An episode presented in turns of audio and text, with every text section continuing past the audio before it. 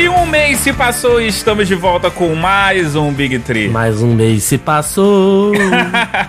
e com esse um mês que se passou, nós temos no primeiro quarto a batalha de LA. Los Angeles Clippers versus Los Angeles Lakers. Qual é o melhor time de LA? Sem clubismo. E pro segundo quarto... Alô, Galvão. Fala, Tino. Sentiu. Eita, nós! Diretamente do departamento médico, estamos avaliando pauta a pauta, prontuário por prontuário. Quem é que tá quebrado nessa NBA? E pro terceiro quarto, nós temos o que, Bamondes? Vem aí a nova geração. Vamos ver o que os rookies, sensação da temporada, estão fazendo. Já no quarto quarto. No quarto quarto temos uma questão polêmica, que é a questão de horas de sono dos jogadores. Isso tá afetando o desempenho deles em quadra? Tudo isso depois da abertura. Só que antes da abertura, a gente tem que falar das nossas redes sociais. Cadu, aonde que o pessoal pode encontrar a gente? No Instagram, BigTreeBR. Renan? Estamos no Twitter, arroba BigTreeBR, BIG3BR. Petros? Você pode também achar a gente no bigtree.com.br, que é o nosso site. Bamondes, e se a pessoa quiser deixar um comentário pra gente, como faz? Pelo próprio site ou mandar um e-mail para contato@bigtree.com.br. E você, ouvinte que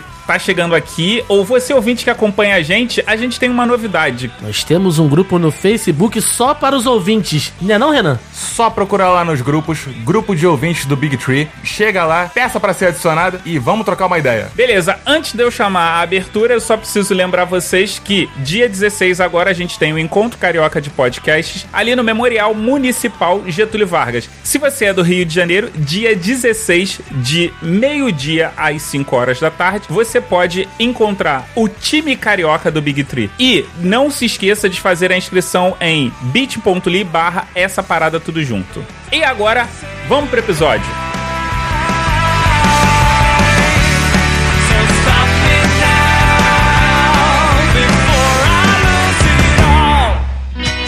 Olá, ouvinte, tudo bem? Nós da Associação Brasileira de Podcasters, ABPod, temos um convite para você. A Pod Pesquisa 2019 já está publicada. E sua participação é essencial para sabermos mais sobre o perfil de quem escuta podcast no Brasil. O formulário online da Pod Pesquisa 2019 está disponível no site da ABPod. Acesse abpod.com.br. Desta vez, vamos focar no perfil do ouvinte. Mas se você também é produtor, estamos preparando novidades para você. A Pod Pesquisa 2019 ficará disponível do dia 21 de outubro a 15 de dezembro de 2019. Não fique de fora, faça parte dessa campanha e compartilhe em suas redes de contato. A Pod Pesquisa 2019 é uma realização da Associação Brasileira de Podcasts. Juntos, Juntos pelo, pelo Podcast, podcast Nacional.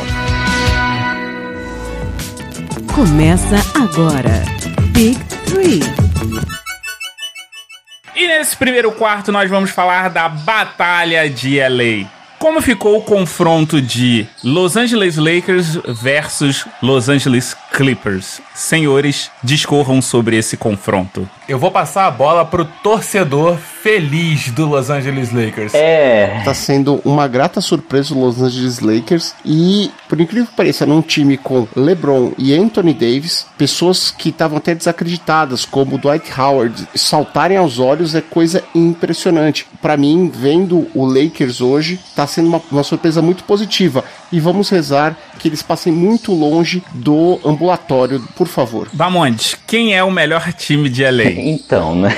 Neste momento, por incrível que pareça, e contra todos os prognósticos, né, as previsões, é o Los Angeles Lakers. Discordo. Blasfêmia. Pois isso aí é clubismo. clubismo. Aqui a gente não trabalha com clubismo desse. Tá maluco? Somos profissionais. Vocês Mas vem cá, Bamontes, a tua avaliação é com base na tabela ou com o que eles estão apresentando em quadra? Levando em conta que o Kawhi nesse momento está como injury e o andamento do Lakers, e assim, eu assisti alguns jogos do Lakers e, cara, eu tenho gostado muito, assim, principalmente de jogadores que a gente não esperava que estivessem fazendo diferença nesse momento, como o caso do Dwight Howard, que veio totalmente desacreditado para a franquia, e até o Caruso aí. Eu achava que o Lakers tinha vendido o futuro dele, estava muito receoso desse time nessa formação, mas a surpresa nesse início de temporada tem sido muito boa. Eu tô queimando minha língua. Para mim, essa primeira partida foi uma grata surpresa. Eu não esperava o Lakers fazendo frente pro Clippers, pra mim ia ser um passeio. Passeião mesmo, o bagulho ia ficar doido. Mas o time do Lakers me surpreendeu e tá me surpreendendo, né? Só pro ouvinte ficar ciente aqui, quem não viu a partida e não sabe o resultado, o Lakers perdeu de 102 a 112 pro Clippers. Mas o resultado não diz o que foi a partida, né? Exato. Não, não. O Clippers começou remando. O Lakers começou muito bem essa partida. O Kawhi teve que ser Kawhi Leonard mesmo. Mas vamos falar uma coisa aqui. O Lakers, ele tá surpreendendo todo mundo, porque todo mundo achou que esse time, ele tinha um potencial, mas que ele não teria tamanho potencial. Isso é início de temporada e os outros times ainda estão se adaptando, ou o Lakers vai manter esse ritmo assim até o final da temporada? Eu acho complicado falar que vai manter o ritmo. Esse time do Lakers, ele não tem banco. A verdade é essa. Eles podem adquirir um banco melhor e tudo bem, mas se Anthony Davis se machucou, LeBron se machucou, fudeu. Pensando no que o Cadu falou, se o Anthony Davis se bater, vai ser uma perda, mas eu acho que o LeBron ainda consegue segurar a onda. Agora, se o LeBron se bater de novo, eu acho que não dá não. Sim, eu também concordo, mas assim, os underdogs, né? Os jogadores que vieram muito embaixo estão fazendo no Lakers. Deu liga. Ano passado, o time tinha dado liga até o momento que teve aquela implosão lá quando o LeBron quis trocar os jogadores pelo Anthony Davis, demonstrou interesse e aí ferrou o vestiário do time. Entre N motivos, ele não se classificou para a pós-temporada. Nesse momento, o clima parece totalmente favorável no Lakers. Uma coisa interessante que você tá falando, que eu acho que é fundamental pro sucesso do Lakers nesse início de temporada, é que ele tá mantendo baixo o score do adversário. O Lakers tá mantendo umas médias menores do que 100 pontos, e muito disso também é mérito de um jogador que tava desacreditado, que se chama Dwight Howard. Dwight Howard, a gente comentou na abertura da temporada, ele tá jogando praticamente de graça. Sim. O Lakers fez ele assinar um contrato que tem muitos poréns e ele tá fazendo jus. Durante essa semana eu me perguntei se o DeMarcus Cousins, voltando saudável, teria espaço numa equipe que tem o Dwight Howard e o Anthony Davis muito bons. Agora, o problema é ver como ele vai voltar, né? Porque o DeMarcus Cousins é a segunda lesão pesada que ele tem. Não vai voltar 100%, ninguém volta 100%. Não, não, mas ele não volta mais essa temporada. Pior ainda, então. Quase duas temporadas fora. Ambos os pivôs têm contrato de, de uma temporada só. O Lakers esse ano tá fazendo um all-in pra tentar um campeonato e aí talvez eh, renegociar pro ano que vem. A questão é, todas as preocupações que nós tínhamos desse time implodir até o momento não se eh, realizaram. Então a gente, eh, pelo menos eu, tô feliz nesse aspecto. O Lakers nesse momento ele está em defesa número um da liga. É sério? É. sério. Caraca. Segundo o LeBron, o prognóstico é maravilhoso. Depois da vitória deles em cima dos Spurs, segundo o LeBron James, o Lakers está só arranhando. Mas o vocês que acham essa que esse time- pode vir a ser? Mas Vocês acham que esse time vai destoar? Ele vai voar assim? Eu não sei. Eu acho que é um time bom. É um time que tem tudo pra se manter, mas falta banco, como eu disse. Entendeu? Se não tiver banco, não vejo esse filme, esse time só arranhando. Falando da divisão do Pacífico da Conferência Oeste, que é a divisão normalmente é mais competitiva, porque a gente tem bastante times ali que tentam sempre estar no topo. Então a gente tem o Lakers, o Clippers, Por falar no Clippers, vamos entrar nessa temática que é uma temática polêmica aqui, né? O Clippers é um time que tá conseguindo se manter na frente, tá conseguindo se manter competitivo, apesar de ter uma média alta de pontuação do adversário.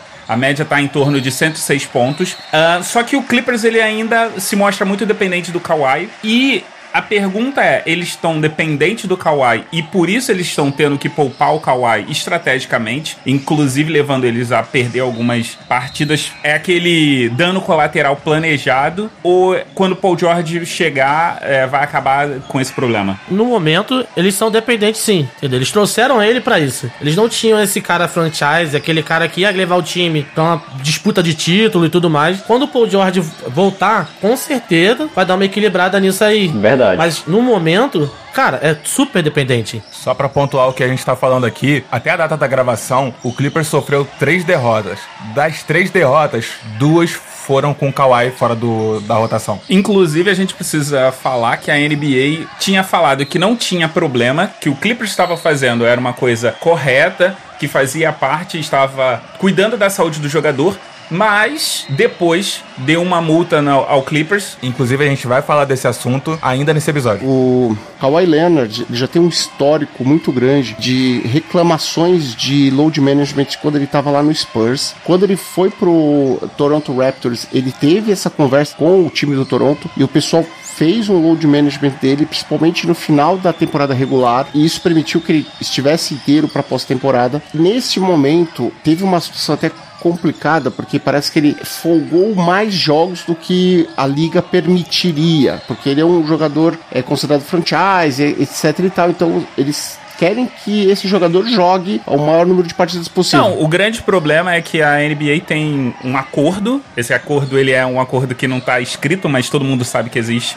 Que ele precisa que os grandes jogadores apareçam em jogos, principalmente de transmissões públicas. Porque a NBA perde e quem pagou pela transmissão, né, as emissoras que pagaram pela transmissão, perdem quando um jogador de um nível alto assim saia embora ele esteja faltando em jogos que são cruciais. Ou seja, sabe aquele jogo aceitável perder? Uh, eu acho que o Clippers está meio que, ah, já que nesse jogo, se a gente perder não é tão problema, vamos jogar sem ele e vamos ver como é que funciona o esquema. Mas sobre o que o Clippers apresentou até agora, muito se falava a respeito da defesa dessa equipe antes da temporada começar. E mais do que a defesa, tá sobressaindo o ataque. Os caras estão atacando muito de qualquer jeito, de todas as maneiras. Estão pontuando em... muito bem. É engraçado a quantidade de recurso ofensivo que a equipe do Doc Rivers tem. E eu me pergunto se essa defesa fraca é uma consequência desse ataque. Porque se você tá atacando muito, pontuando muito, é natural que você deixe a sua defesa um pouco mais frouxa. Mas não é questão do elenco. Não, eu acho que o elenco se manteve, cara. Mas é característica, porque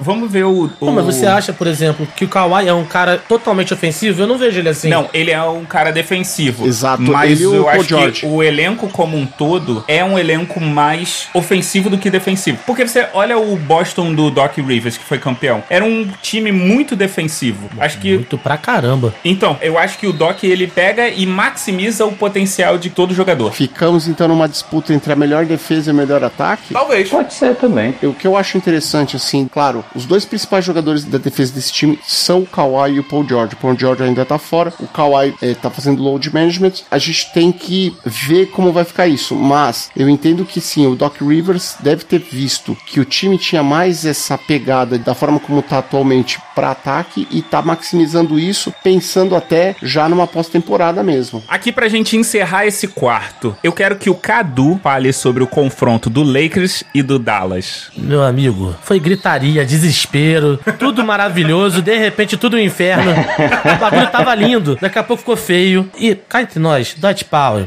com todo respeito, vai tomar naquele lugar. Você não pode errar lance livre. Se você acerta os dois, a gente ganha o jogo, seu imbecil. O Lucadão te deu a vida, deu um show, foi um espetáculo. E o Lebron? Porra, Lebron, ladrão.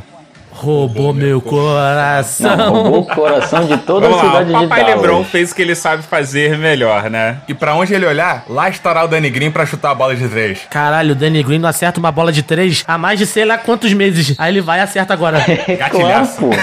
Ele tá certo. Pro ouvinte que não sabe o que aconteceu nessa partida, foi o seguinte: é, nós tivemos tanto o LeBron quanto o Luka Doncic fazendo triple doubles. Foram os extremos. O jogador mais velho e o jogador mais novo novo a atingir a marca 30, 10, 15. Apesar da minha tristeza, que jogo. É verdade, foi um jogo. É, um negócio absurdo. Jogo. Você vê o, o ápice de dois caras fora de série na liga. Com certeza. Pra você ver a raridade disso acontecer, o último jogador do Lakers que tinha feito essa marca foi nada mais nada menos do que Magic Johnson. E o jogador do Dallas foi nada mais nada menos do que Jason Kidd. Quando eu assisti os, essa partida aí, cara, é aquela coisa assim que dá vontade de ir lá e, e enquadrar, sabe? Dá vontade de para, para, para, para esse momento do universo e enquadra aquele momento que o Don't estava conversando com o LeBron, sabe? Eles estão trocando conversa ali e a admiração do, do, do Luca Doncic pelo LeBron congelar esse momento porque é um momento que aquece o coraçãozinho tanto do torcedor do Dallas e do Lakers. E falando em aquecer o coraçãozinho, a gente vai pra gente que tá com o coraçãozinho muito apertado. Vamos pro departamento médico. Ei, beleza. Oferecimento cerveja para beber. Porque num dia quente, ensolarado, o que você mais quer é uma cerveja para beber. E nesse segundo quarto a gente vai falar nada mais, nada menos do que o departamento médico. E departamento médico é minha especialidade porque Dante Exum vive lá. Paciência, né, cara? Fazer Ah, mas o, o Mogli, o Mogli, como torcedor de Utah, tá cheio de paciência. Quem tá sem paciência é o, torcedor do Golden State. Imagina você ficar sem Damon Green, Clay Thompson, Stephen Curry e DeAngelo Russell que veio pra ajudar o time. O Golden State parece aquele joguinho de RPG que o cara bota a carta mais dois, mais dois, duas rodadas, depois você fica totalmente indefeso. E foi o que aconteceu. Duas temporadas aí de título com o Kevin Durant, parece que veio a, a cobrança em juros e correção monetária de toda a inveja que a liga ficou em torno do Golden State. É a cena dos Spurs que tá recaindo sobre o, o Golden State? Parece que sim. Provavelmente, cara. É, meu irmão, o Patulha lá quebrou o Kawhi, agora vou- todo mundo se quebra. É isso que dá o Zaza Pachulia fazer essas presepadas, né? Paciência. Tá, beleza. Vamos falar um pouco mais sério sobre, sobre o Golden State. Fato é que o Golden State já teria uma temporada difícil esse ano, mas mesmo assim sonhava com os playoffs. Agora, é estratégia abrir mão, largar a mão e tentar ir pro draft e pegar um bom jogador. Desenvolver o time, que diga-se de passagem, tá apresentando alguns jogadores bons que estão surpreendendo, ou vocês acham que eles ainda têm que brigar pra tentar um playoffs? Antes de responder, eu vou só recapitular aqui a situação do departamento médico. O Stephen Curry quebrou a mão após o Aaron Baines cair em cima dele. Ele fez uma cirurgia, volta em três meses. O Draymond Green teve uma ruptura dos ligamentos do dedo indicador. A previsão de retorno dele é em breve. E o Clay Thompson tá lesionado desde a última temporada. O mais otimista dos torcedores quer que ele volte antes do All-Star. Perdão, depois do All-Star. É, cara, assim, vendo a situação do time, do jeito que o time tá, muito difícil sonhar com um playoff esse ano. Ainda mais do mesmo jeito que tá competitivo a Conferência Oeste, o número de times que a gente não esperava e estão comendo a bola, cara, é bem complicado pra eles. Eu não acho tão difícil assim. Talvez, na melhor das hipóteses, o Curry volte em três meses. Isso se não for mais. Clay Thompson, eu nem cogito ele pra essa temporada, mas de repente o Draymond Green voltar logo. O Curry não ter sido tão afetado, apesar do que, bem, cair mais de 100 quilos, mais de 150 quilos na mão não deve ser coisa que se recupere logo. Mas se eles voltarem bem e conseguirem apresentar um bom basquete, D'Angelo Russell segurar as pontas, sei lá, dá pra ir pros playoffs. Final de conferência aí já é complicado, mas Final de conferência é por você, né? Que ninguém aqui falou em final de conferência. isso eu tô sendo extremamente otimista, pensando no melhor dos cenários do Golden State Warriors. O pior é o fora dos playoffs. Mesmo com o basquete que eles estavam jogando antes dessas lesões, O meu ponto é o seguinte: o Golden State tem que jogar a toalha. E jogar a toalha que eu digo é não é tancar propositalmente, fazer igual o New York Knicks. Até porque a gente sabe que qualquer time que ficar entre os três piores vai roubar a pick número um do Knicks. Como você pode afirmar isso? Historicamente, estatisticamente falando. momento matemático, um oferecimento Leonardo O Mogli. Golden State acabou de trocar de cidade. Ele está querendo se firmar em São Francisco minimamente para este primeira temporada. Se ele tiver que tancar, não pode ser algo explícito. Ele tem que fazer de tudo para tentar chegar nos playoffs e mostrar relevância neste primeiro ano em São Francisco. Mas aí o que, que você acha? Você acha que ele deve tancar ou ele tem que correr pros playoffs? Não, deixa eu só fazer uma observação. Sim. Não existe tancar propositalmente quando você tem 80% da sua folha salarial no departamento médico. Sim e não, porque nesse momento ele é o quarto da divisão. Ele tá junto com o Sacramento Kings. Que também tá jogando razoavelmente bem até. E eu quero saber de você, Petros. Oladipo volta? Volta, tomara que volte. A previsão é depois do dia de Natal. Até dezembro ele parece que volta. Mas assim, o Oladipo voltando vai ser uma melhora mais. Claro, ele é o jogador principal do Pacers. Mas se tu parar pra pensar, o Pacers está jogando bem. O Malcolm Brogdon que tava fazendo só 15 pontos na temporada regular passada, com o Bucks está fazendo 22 agora. Parece que tá tendo uma é, média de 9 assistências por jogo. Miles Turner também se bateu, tá fora de alguns jogos. Não foi nada de tão grave assim, foi só uma torção no tornozelo. E o menino Sabonis está colocando a bola embaixo do braço e indo pra cesta, cara. Então, claro, quando esses dois voltarem vai ser melhor ainda. Mas o Pacers tá conseguindo administrar o sangramento. Outro que a gente ainda tá esperando que estreie nessa temporada é o Paul George, que tá sentindo o ombro, na verdade ele tá se recuperando do ombro. O que, que a gente pode esperar do retorno dele pro Clippers? Desde a temporada passada, né? Eu acho que ele vai retornar muito bem pro Clippers e quando ele entrar, Eu acho que o time do Clippers vai fazer muito estrago na liga. Também acho, principalmente porque o Kawhi ele já é uma força ofensiva por natureza, fora todo o poderio defensivo que ele tem. E o Paul George também tem isso, ele tem um pouco dos dois. Tanto que a temporada passada parece que ele liderou a liga em roubos de bola, se eu não me engano. Então, os dois em quadra vão ter um poder de ataque e um poder de defesa muito grande. Isso é assustador pro resto da liga, cara. Parece até macete. É verdade. tipo destravar aquele personagem secreto. É. E o Blake Griffin, gente? Cara, eu acho que ele vai ser uma, um reforço, né? Daquele time do Detroit muito importante. Porque o time do Detroit, ele, ele não tá mal. Só que falta aquele carinha que é a estrela mesmo, né? E nesse caso é o Blake Griffin. O André Drummond não se encaixa nesse, nesse posto, porque com o Blake Griffin fora, o André Drummond tem uns duplos duplos com os números absurdos. É, mas ele assume a responsabilidade. Não quer dizer que ele seja o cara. Mas assim, vocês não acham muito estranho o Andrew Drummond sempre ser essa eterna promessa, como diz o Mogli? Porque o cara, eu vejo ele vira e mexe, ele faz 20 pontos e 20 rebotes e o Pistons tá a mesma coisa. Justamente por isso que eu acho que é providencial o retorno do Griffin. Porque o Drummond, ele é essa eterna aposta. Talvez essa temporada, com ele não sendo o foco principal da equipe, ele tenha tido uma segurança maior. Mas o, o Griffin, ele dá um, um up Cara, no time. É o cara de decisão. Eu acho que ele traz experiência. Cria um diferencial. Tipo o Derrick Rose, atualmente, que quando ele entra num time sem peso, sem a necessidade de ser a estrela principal, ele tem os números hypados demais. Você falar que o Derrick Rose não é a estrela principal, um cara que foi ovacionado com gritos de MVP na quadra do adversário. Aquilo ali foi nostalgia, né? É, aquilo foi nostalgia. nostalgia, Foi lindo. cara. Ninguém espera que o Derrick Rose faça a temporada de MVP que ele fez com o Bulls em 2011. Quando você olha pra quadra, aí você tem Zach Lavine e uns outros troços lá jogando. Os outros troços lá jogando. E aí você lembra que já teve Derrick Rose no ápice da carreira? Ah, e por falar em MVP, a gente não pode esquecer de falar de Kevin Durant, que está fora dessa temporada, né? Eu queria jogar a bola pra vocês. O Brooklyn Nets apenas sob a asa de Kyrie Irving convence ou fica à espera do Kevin Durant? Fica à espera do Kevin Durant. Kyrie Irving não consegue levar esse time sozinho, já demonstrou isso, porque todas as bolas se concentram nele, ele tem uma pontuação absurda, mas o time é, sofre pra vencer. Então, não acredito. Vou falar um negócio aqui que eu sempre quis falar. O Kyrie Irving, me desculpa, mas você é um excelente sidekick pras pessoas. Que isso? Blasfêmia!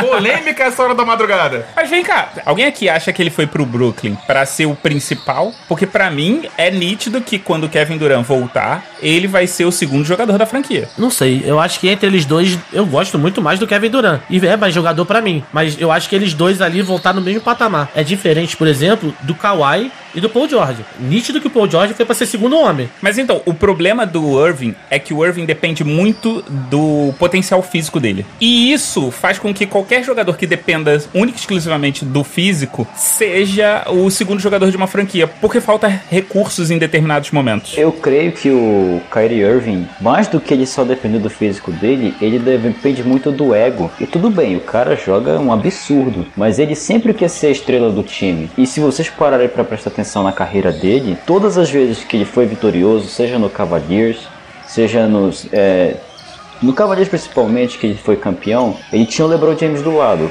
E beleza, ele foi decisivo naquele jogo 7 contra o Warriors, mas o LeBron também jogou bastante. Na única experiência que ele teve como líder, que era para levar o Celtics para uma possível final, o time sequer passou das semifinais de conferência. Então eu acho que ele é um péssimo líder. Por isso que eu acho que, por mais que ele tente se convencer que ele é um líder, que ele pode ser, ele não consegue. Eu não sei porquê. Ele é um excelente companheiro de equipe, assim, de dar 30, 40 pontos, porque o cara chegar e falar um monte de besteira da galera do Celtics também não dá, mas ele, por isso que eu acho, ele é um externo sidekick. Sinto muito Kyrie Irving, mas complica assim. Discordo na parte da liderança, porque na última pós-temporada, o Kyle Irving estava com uma postura muito profissional. Isso era nítido e passado por outros jogadores. Mas vamos falar aqui, vamos terminar falando do Zion Williamson, que infelizmente ainda não estreou. Cara, eu acho que ele é aquela pessoa que tá faltando pro time do Pelicans ganhar um jogo. Porque, cara, a posição do Pelicans é muito injusta. Os caras fizeram uns 4, 5 jogos sensacionais. Os caras deitaram, só que que no final o time não segurava o resultado. Era um bagulho absurdo. Seria isso falta de experiência? Aquela pessoa que pega a bola, bota embaixo do braço e fala: calma aí, aguenta aí o jogo, passa pra mim que eu vou controlar isso. É exatamente isso que Isso falta. conta muito, né? Perfeito. Também acho que falta experiência, só que, infelizmente, ele é um jogador que tende a muitas lesões pela própria distribuição corporal dele. Vai chamar ele de gordo. Vocês acham que ele pode ser um segundo DeMarcus Cousins? Não, não, não é isso. Ele é uma pessoa que tem uma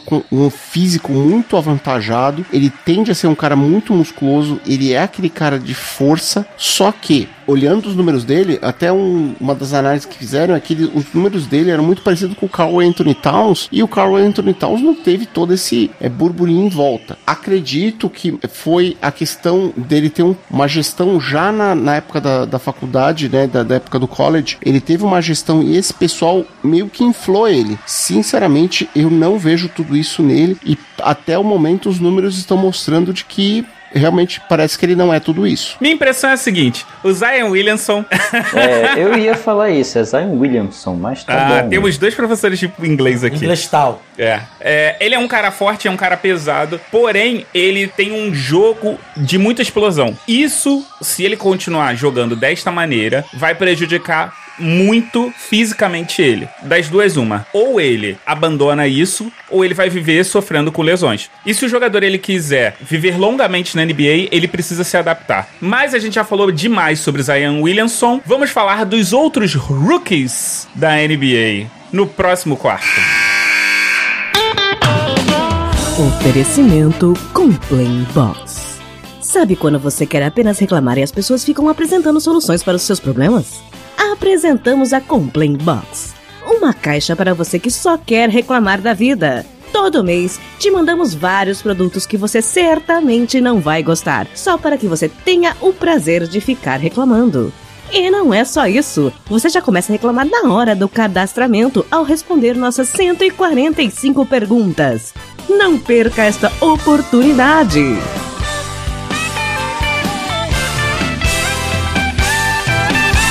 Como a gente disse, nesse quarto a gente vai falar sobre os rookies. O motivo dos rookies estarem brilhando nessa temporada é a NBA que tá ficando mais ofensiva e por isso todos os times estão pontuando mais. Porque na temporada passada você já teve um acréscimo na pontuação, os números, né? Os scores beiraram aos 100 pontos. E nesse a gente volta a, a repetir tais feitos com vários jogos superando a marca dos 100 pontos. Vocês acham que o sucesso desses rookies é justamente o fato de todos os times estarem pontuando mais e, e aí você tem uma distribuição maior? Eu já vejo completamente diferente disso aí, tem nada a ver com pontuação. Eu acho que tem sim, né? Você vê pelos rookies agora, a maioria deles tem com uma pontuação muito alta. Você vê, por exemplo, o Jamoran do Memphis, que tá com uma média de 20.4 pontos por jogo. Uma outra coisa que eu reparei é que não só um jogador principal se destaca. A gente tá vendo muito jogador fazendo, tendo pontuação na casa dos 20 pontos. Uma coisa que a gente costumava ver entre 12, 15 de média, assim. Apesar da gente falar que é a temporada das grandes duplas, que são as duplas que estão sobressaindo, cara, parece que os times estão jogando pra um só jogador. No caso do Memphis, esse garoto, o Jai Moran, o time tá jogando pra ele e ele joga pra ele mesmo. Toda a jogada, se você observar o jogo, ele não pensa em armar o jogo, que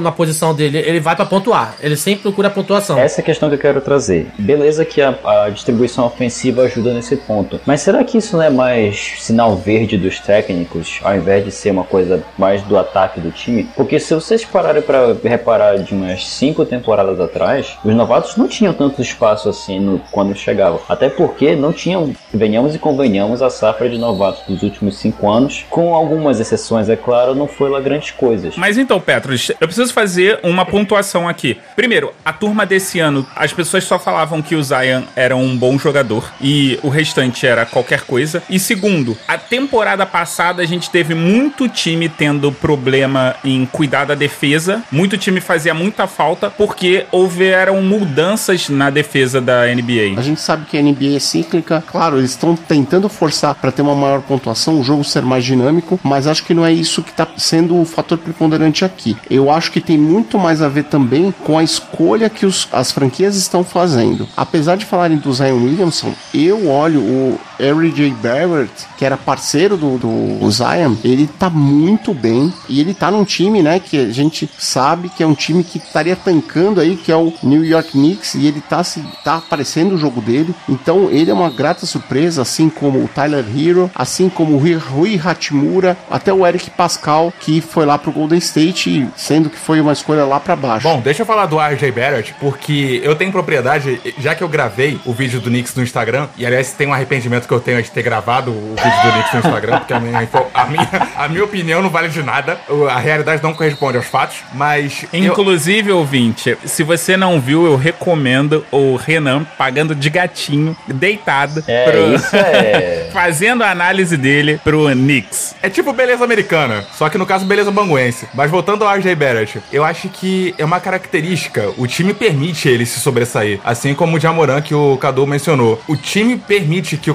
calouro se sobressaia. É diferente do meu Miami, dá licença, que eu vou falar de um jogo coletivo bonito, envolvente, que tá se destacando nessa temporada. Você tem o calouro Tyler Hero, o não draftado Kendrick Nunn, pontuando, passando, rebote, assistência, fazendo de um tudo em quadra. Então eu acho que isso varia muito de acordo com a equipe. Eu achei que não havia clubismo nesse podcast, mas tudo bem, a gente releva esse tipo de comentário. Claro que não tem clubismo. Inclusive, eu vou reforçar que o Kendrick Nunn atingiu uma marca antes atingida apenas por Kevin Durant. Kendrick Nunn se tornou o primeiro novato a ultrapassar 100 pontos em seus primeiros cinco jogos desde o Kevin Durant. Meu irmão, o tetracampeonato do Hit já é uma realidade. Calma, vem tranquilo. Vem calma. Não, mas vem entendeu? cá, Cadu. Sem viajar. O campeonato do Hit vem antes do, do Dallas? Nem fudendo. Mas então, Petros e Balmonte, quais são os novatos de vocês? Desde a época do draft, quando eu comecei a estudar os jogadores, eu me encantei pelo Rui Hachimura. Ele tá aí, tá na, ele tá na sexta posição entre os rookies pontuadores, terceiro em rebotes, lances livres, ele tá bem também. Gostei do jogo dele. Ele tá no time do Washington, que vou falar assim, o R.J. Barrett foi para Nova York, é um jogador melhor, e o Rui foi pro Washington, que também é um time tão desestruturado quanto o Knicks. Mas eu acho que é desestruturado, mas a tendência do Washington é ser menos desestruturado que o Knicks, porque o Knicks vem com as decisões de front office sendo ruim. Então eu acho que o prognóstico para ele continuando no Washington é melhor a futuro do que o do R.J. Barrett, por exemplo. No meu caso, eu não queria ser o clubista aqui que nosso querido Renan acabou de ser, mas eu tenho que trazer o Goga Bitadze que foi a escolha do Pacers nessa, nesse draft. ele não tá tendo números exorbitantes, como por exemplo o Tyler Hill, realmente ele tá jogando muito. Eu vi uma partida que passou na TV, foi Miami Heat contra. Cara, eu não vou me lembrar agora o outro time que ele estava jogando. Foi Milwaukee? Isso, Milwaukee Bucks. A partida que a gente estava assistindo, sensato, calmos e tranquilos e serenos lá em casa. Exato, o, imagino. Aí o Tyler Hero, ao invés de ficar nervoso como ficaria qualquer outro novato, ele até demonstrou inteligência, maturidade para chegar no momento decisivo, colocar a bola embaixo do braço e decidir. Apesar de que não foi bem ele que decidiu a partida, mas ele tá, tá jogando bem. Mas o Goga Bitadze também tá mostrando basquete, cara. Então, vamos esperar. E como vocês viriam esses rookies no formato antigo do All-Star Game, que é primeiro anista versus segundo anista? Cara, eles iam ser tão massacrados pelo Luca Doncic. 20 minutos de Luca Doncic, eles não aguentavam, não. Não, não velho. 20 minutos de Luca e Young, Young. tem isso também. Né? Moleque, ia ser a surra mais escrota que os rookies iam tomar. Os caras iam voltar pro college. Olha, ia ser 177 a 130 e poucos, alguma coisa assim. A sensação que eu tenho é o seguinte: o Kobe White é uma grata surpresa lá do Chicago. Ele poderia trazer algum, vou falar assim, um tempero pra esse jogo. Mas a aparência que eu vejo é que realmente os tops da classe anterior são muito mais tops que os tops dessa classe. A gente mencionou o Luca Doncic e o Trey Young porque o início de temporada deles foi algo assim fora de série. O Luca, então, nem se fala. Tá fazendo triple-double que nem água. Queria falar um negócio pra vocês. Eu nunca critiquei, eu nunca duvidei. Quem escutou o episódio passado, ouviu o que eu falei da Atlanta Hawks, fui julgado e olha aí, ó. Olha o Atlanta Não, aí. tu não julgou, a gente não julgou, mas metade dos Estados Unidos julgou o dirigente do Atlanta Hawks que trocou o Luca Doncic pelo Trey Young. É, foi burrice, foi. Ah, não mas sei, o. Trey Young tá jogando bem, pô. Mas vamos lá, duas coisas que eu quero falar aqui. Uma é que que o Luca, ele tá fazendo esses triple doubles sem forçar, igual certas pessoas fazem aí. Westbrook! a gente tem também uma coisa que andou rondando no Twitter essa semana. Aliás, foi... enquanto a gente grava aqui, ele tá fazendo mais um jogo contra o Knicks. Ah, pô, mas o Knicks é, ca- é cachorro morto, cara. É o que eu falei, é o que eu falei do RJ Barrett. Botou um diamante no meio do no meio do lamaçal dos porcos. É, deu diamante aos porcos, não adianta nada. Mas então, aí como eu tava falando, o, o burburinho dessa semana no Twitter foi que Trey Young é melhor do que Stephen Curry? Stephen Curry? Não, não. É m- muita Melhor jogador, barra. no caso. Não, não tô dizendo atualmente, tô falando analisando carreira e projeção do, do Trey Young e o que o Stephen Curry fez e parece que vai fazer. Olha, vamos parar para ver duas coisas. O Curry sempre teve problema de calcanhar, desde que ele chegou no Golden State Warriors. Aí Isso já foi um agravante para ele. E mesmo assim, quando ele chegou, tinha o Don Nelson que não deu tanta trela para ele, mas que com o tempo ele acabou conquistando espaço. O Trey Young chegou no Atlanta Hawks já com uma certa bagagem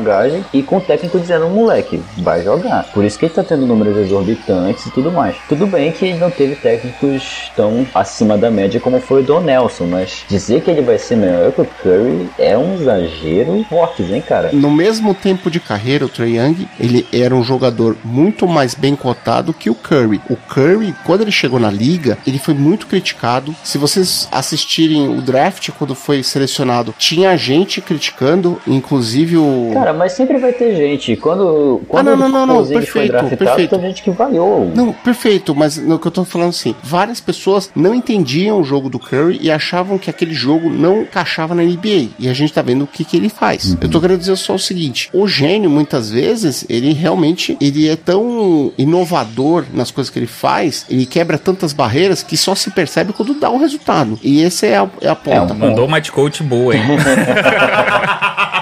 Mas enfim, o que eu quero dizer basicamente é o seguinte: o Curry, pra mim, parece aquele cara que tem habilidade, mas que se esforça muito pra poder atingir um determinado nível. O Trey Young, ele parece ter habilidade e ele tem uma facilidade maior do que o Curry em certas coisas. Então, se você pegasse, por exemplo, o Trey Young e botasse ele pra se dedicar assim como o Curry, vocês não acham que talvez o Trey Young fosse se destacar mais? Claro, lógico que é óbvio que a gente tá especulando porque a gente não tem como saber futuro. É. Minha questão é, o Curry, ele era um jogador que ele teve que achar um espaço pra ele jogar, pro jogo dele funcionar. O Trae Young me parece que ele encaixa melhor em outros esquemas pelas habilidades dele. Agora, se vai ser melhor ou pior, cara, eu não nunca vou dizer, não, não tem como falar, cara. Não dá também, Ele velho. tá no segundo, na segunda temporada dele, é muito prematuro e principalmente, como sempre, a NBA depende dos seus parceiros, o seu time. Se não tiver ninguém do lado do Trae Young pra puxar a bola também, pra puxar a marcação, etc, pode ser que a gente assista o Trae Young passar 10, 15 temporadas aí em Atlanta e não fazer nada, não atingir nada. Então, Vai ser outro Tracy McGrady. Aí, Mogli, sabe que horas são? Hora de dormir? Oferecimento tênis no pé. Porque tênis tem que ser no pé. Nesse quarto a gente vai voltar a falar sobre o Kawhi e o departamento médico. Vem cá, Kawhi, ele tá realmente com problemas físicos ou é algum outro problema? Eu acho que é a estratégia do time pra poupar ele de jogos que dá pra ganhar sem ele. Só pra situar aqui o ouvinte, nesse início de temporada, o Kawhi foi poupado de jogos back-to-back. A NBA mesmo se posicionou a respeito, dizendo que o Clippers está dentro das normas de preservar o jogador. E, inclusive, o Doc Rivers foi multado essa semana, porque disse que... ele está saudável. Isso, ele falou que ele tá saudável. Na verdade, ele tem um problema. Ele abriu esse problema para o time e a liga, mas não abriu publicamente. O Doc Rivers foi multado porque ele falou à imprensa algo que nos bastidores da NBA sabe-se que não é, não foi o correto. Ou seja, se ele falou que o jogador está com saúde e na verdade internamente a NBA sabe que ele não está, a única coisa que não sabe é qual é este problema, por isso ele foi multado. Foi, né, o time foi multado. Agora a questão é, a gente não sabe qual é a gravidade, não dá pra saber nada, porque o jogador não abriu, o time não abriu em respeito ao jogador. Sabe-se que ele tá realmente fazendo um load management para poder jogar. Imagino que seja alguma coisa que se ele não cuidar, ele vai ter que operar e a operação pode ser grave. E vamos ser francos, é uma coisa que já acontece desde a temporada passada. Aconteceu com ele no Toronto, para vocês terem uma ideia. O Kawhi Leonard não joga jogos back-to-back, -back, ou seja, um dia após o outro, desde que ele era um jogador do San Antonio Spurs. Então ele vem sendo preservado sim. Você pontuou aí e acabou. Uau! É. Que silêncio. E com isso a gente termina o episódio. tá, mas beleza. Agora vamos falar de uma outra coisa mais séria, que é a, a questão da falta de sono dos jogadores. Ou melhor, das noites mal dormidas dos jogadores da NBA. Cara, comparado a outros esportes, o ritmo da NBA é muito intenso, né, cara? Os caras jogam, tipo, às vezes dois, três dias seguidos e não tem tempo de descansar. Eu não sei nem como treina. Porque, pô, o cara joga de, por 11 horas da noite, meia-noite, tem que acordar cedo no outro dia, fazer viagens longas, às vezes, de uma ponta a outra do país. Como é que o cara descansa? Isso afeta muito o físico. É muito difícil para um jogador se manter bem sem as horas de descanso necessárias. E outra, eles são jogadores de ponta, eles são exigidos sempre no limite da saúde deles. Atleta de alta performance não tem nada de saúde. Perfeito, concordo plenamente. A pessoa é um atleta de alta performance, pela quantidade de jogos, inclusive, como o Cadu falou, dá uma diferença enorme. Você imagina essa pessoa aí sem dormir direito, ou seja, sem o descanso devido, fazendo jogos back-to-back, em às vezes dormindo no avião, dormindo no ônibus, etc. Quem gosta, né? Tem várias histórias, por exemplo, do, do Celtics, deles pegarem nevasca durante o inverno, não conseguirem ir pro hotel, eles foram direto pro ginásio. Assim, na época do, do Larry Bird, e parece que ainda isso chega a acontecer hoje em dia, na época das nevascas.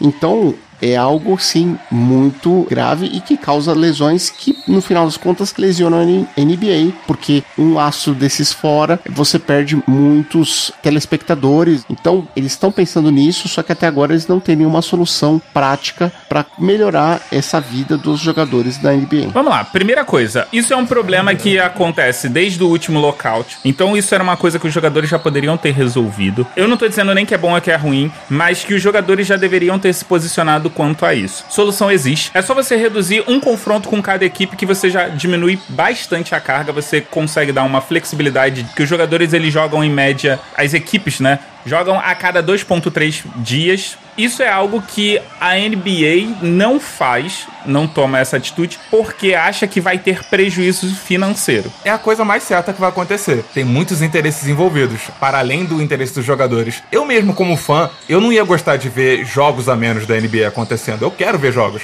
mas eu entendo que esses jogos têm um peso para quem tá ali dentro de quadra, inclusive na qualidade do. Mas vem cá, você como é, fã de NBA, você quer ver mais jogos do seu time ou você quer ver mais jogos da NBA? Porque se diminuir a quantidade de carga de cada time, você consegue espaçar de forma maior e você consegue ver uma variedade maior de times, que é um problema que muita gente tem que não consegue acompanhar a NBA porque tem uma porrada de jogos e você tem que viver a sua vida. E não só isso. Eu penso assim, você prefere o quê? Ver mais jogos com os caras tops jogando ou correr risco de o um cara se machucar, ficar metade da temporada fora? Pô, eu prefiro que tenha espaçamento e eu ver, tipo, LeBron contra Kawhi e Paul George e os caras voando, entendeu? Do que pegar os caras cansados ou então ter que poupar o jogador. Ou correr o risco de ver algumas temporadas atrás um confronto muito aguardado entre San Antonio Spurs e Golden State Warriors, em que eles pouparam todo mundo e a chamada da ESPN destacava o confronto entre Paul Gasol e Zaza Pachulia. Puta que pariu. Sobre essa questão, os próprios jogadores, eles chegaram, tentaram fazer um acordo com a liga. Eu lembro que teve alguma questão do tipo, olha, tudo bem, então vamos reduzir salário. E aí nesse ponto todo mundo parou e falou: "Não, não, mantém assim". Por falar em reduzir salário, quero fazer uma pontuação aqui, porque o Michael Jordan falou pro Kawhi que é eles são pagos para jogar. Então, parem de fazer corpo mole. O parem de fazer corpo mole é minha, é minha mesma. O Michael Jordan, depois que virou dono de time, deixou de ser jogador, virou um pela-saco do caramba, hein?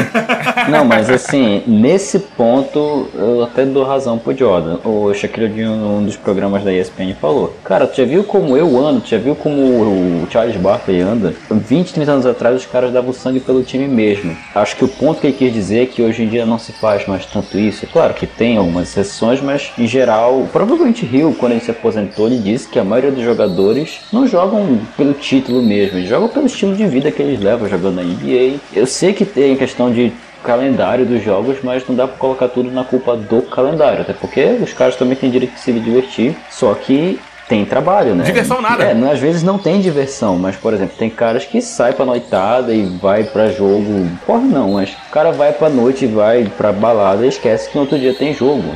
Sabe? Então isso E acontece. esse foi também. o Petros de 84 anos no INSS.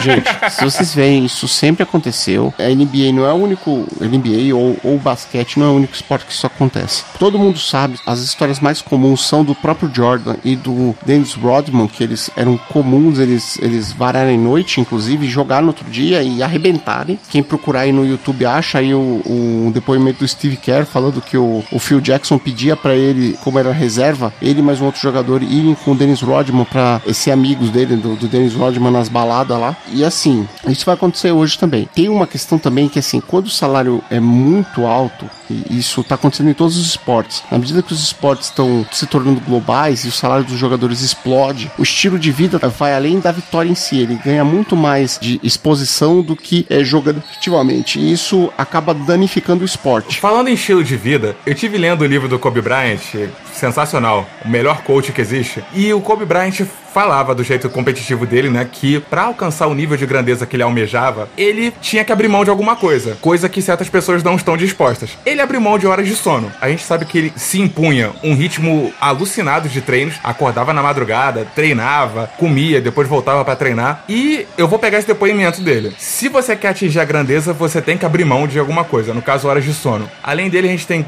atletas como o Ray Allen, que treinava horas antes do resto do time. Então, fica a pergunta. Tim Duncan também. Tim Duncan, bem lembrado. Se você quer atingir o nível de grandeza, de excelência na NBA, você tem que fazer esse sacrifício? Em qualquer esporte. O cara que é um nível de excelência, ele tem que se sacrificar. Mas uma coisa são horas de sonos. O problema é que o ritmo da NBA é muito intenso. Ele, ele vai contra o pessoal, que é o cara se dispor particularmente a se dedicar àquilo. Ele é obrigado àquilo. Porque às vezes o cara tá jogando, mas ele não quer ser um LeBron. Ele não quer ser um Kobe Bryant. Ele quer ser só o Javar Magui.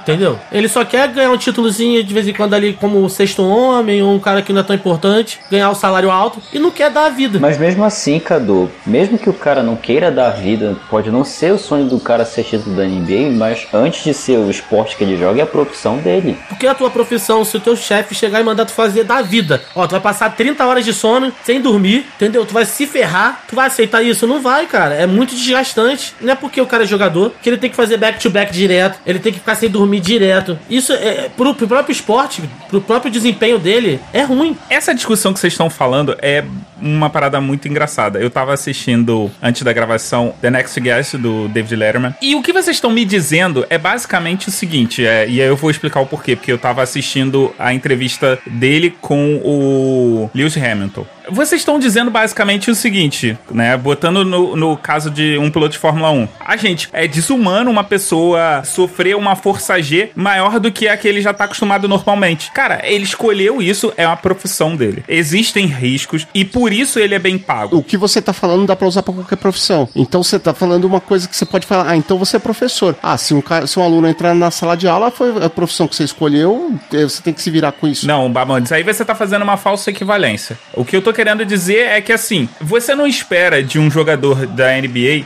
que é, já é sabido que existe essa carga e que você vai ter esse back-to-back, que você vai ter esse alto, essa exigência grande do corpo dele. E aí ele vai e reclama assim: ai não, gente, olha só, isso aí tá muito complicado. Claro que assim, beleza, se a gente puder cuidar da integridade física do jogador, ótimo. Mas é. O jogador ele tem que decidir. Ele quer ser o quê? Ele quer ser um Romário da vida? Ou ele quer ser, sei lá, um. Qual é o nome daquele jogador do Goiás que era o, o Walter Minhoca? Ele quer ser o Walter Minhoca. Quem? Não, não, não era o, o, o do Goiás que era o, o gordinho. era o Walter. só é, Walter. só Walter. Ou ele quer ser o Walter do Goiás. Existe em comparação ao futebol. Esse foi o Mogli falando de futebol. falando de futebol, porra. É, Mas essa enfim, é a extensão cara. do conhecimento de futebol do. Mogli, você tá de novo, você tá falando o seguinte: pega um motorista de ônibus, pega um motorista de estrada, a esperar da profissão dele que ele vai dirigir por horas. Ah, poxa, mas eu vou ter que varar à noite. Ah, é da sua profissão. Calma. Uma coisa é, o Kobe Bryant, como um- uma estrela e ele tendo a opção, ele pode fazer. É, Você é livre desde que seja da sua vontade. Agora, quando isso, o ponto principal aqui é está danificando a liga porque a NBA ela depende desses jogadores estarem saudáveis. Hoje os próprios donos estão tomando prejuízos financeiros desses jogadores não estarem em quadra. A questão toda tá batendo no bolso deles. Calma aí, ô Bamonte. Se você tá falando que é eles estão tendo uma renda baixa porque o jogador não tá jogando e o, o estádio não tá lotando, a marca vende muito mais do que o estádio. Então a gente não pode contar com lotação de estádio como uma referência. E você basicamente está dizendo assim: ah, olha só, o cara ele é vigia noturno, mas isso tá prejudicando a saúde dele. Cara, foi uma opção. O cara que joga uma, uma temporada na NBA, ele consegue. Uma não. Mas o cara que joga um contrato de dois, três anos na NBA, ele consegue separar uma grana em que ele pode viver tranquilamente. O contrato mínimo O contrato de rookie de dois, três anos, ele consegue viver bem. Se ele não quiser viver no padrão NBA, né? Só vou dizer uma coisa pra vocês. Foram perguntar ao Vince Carter qual é o segredo pra estar jogando firme e forte do alto dos seus 40 e poucos anos. A resposta? Horas de sono. Edição Jungle Boy.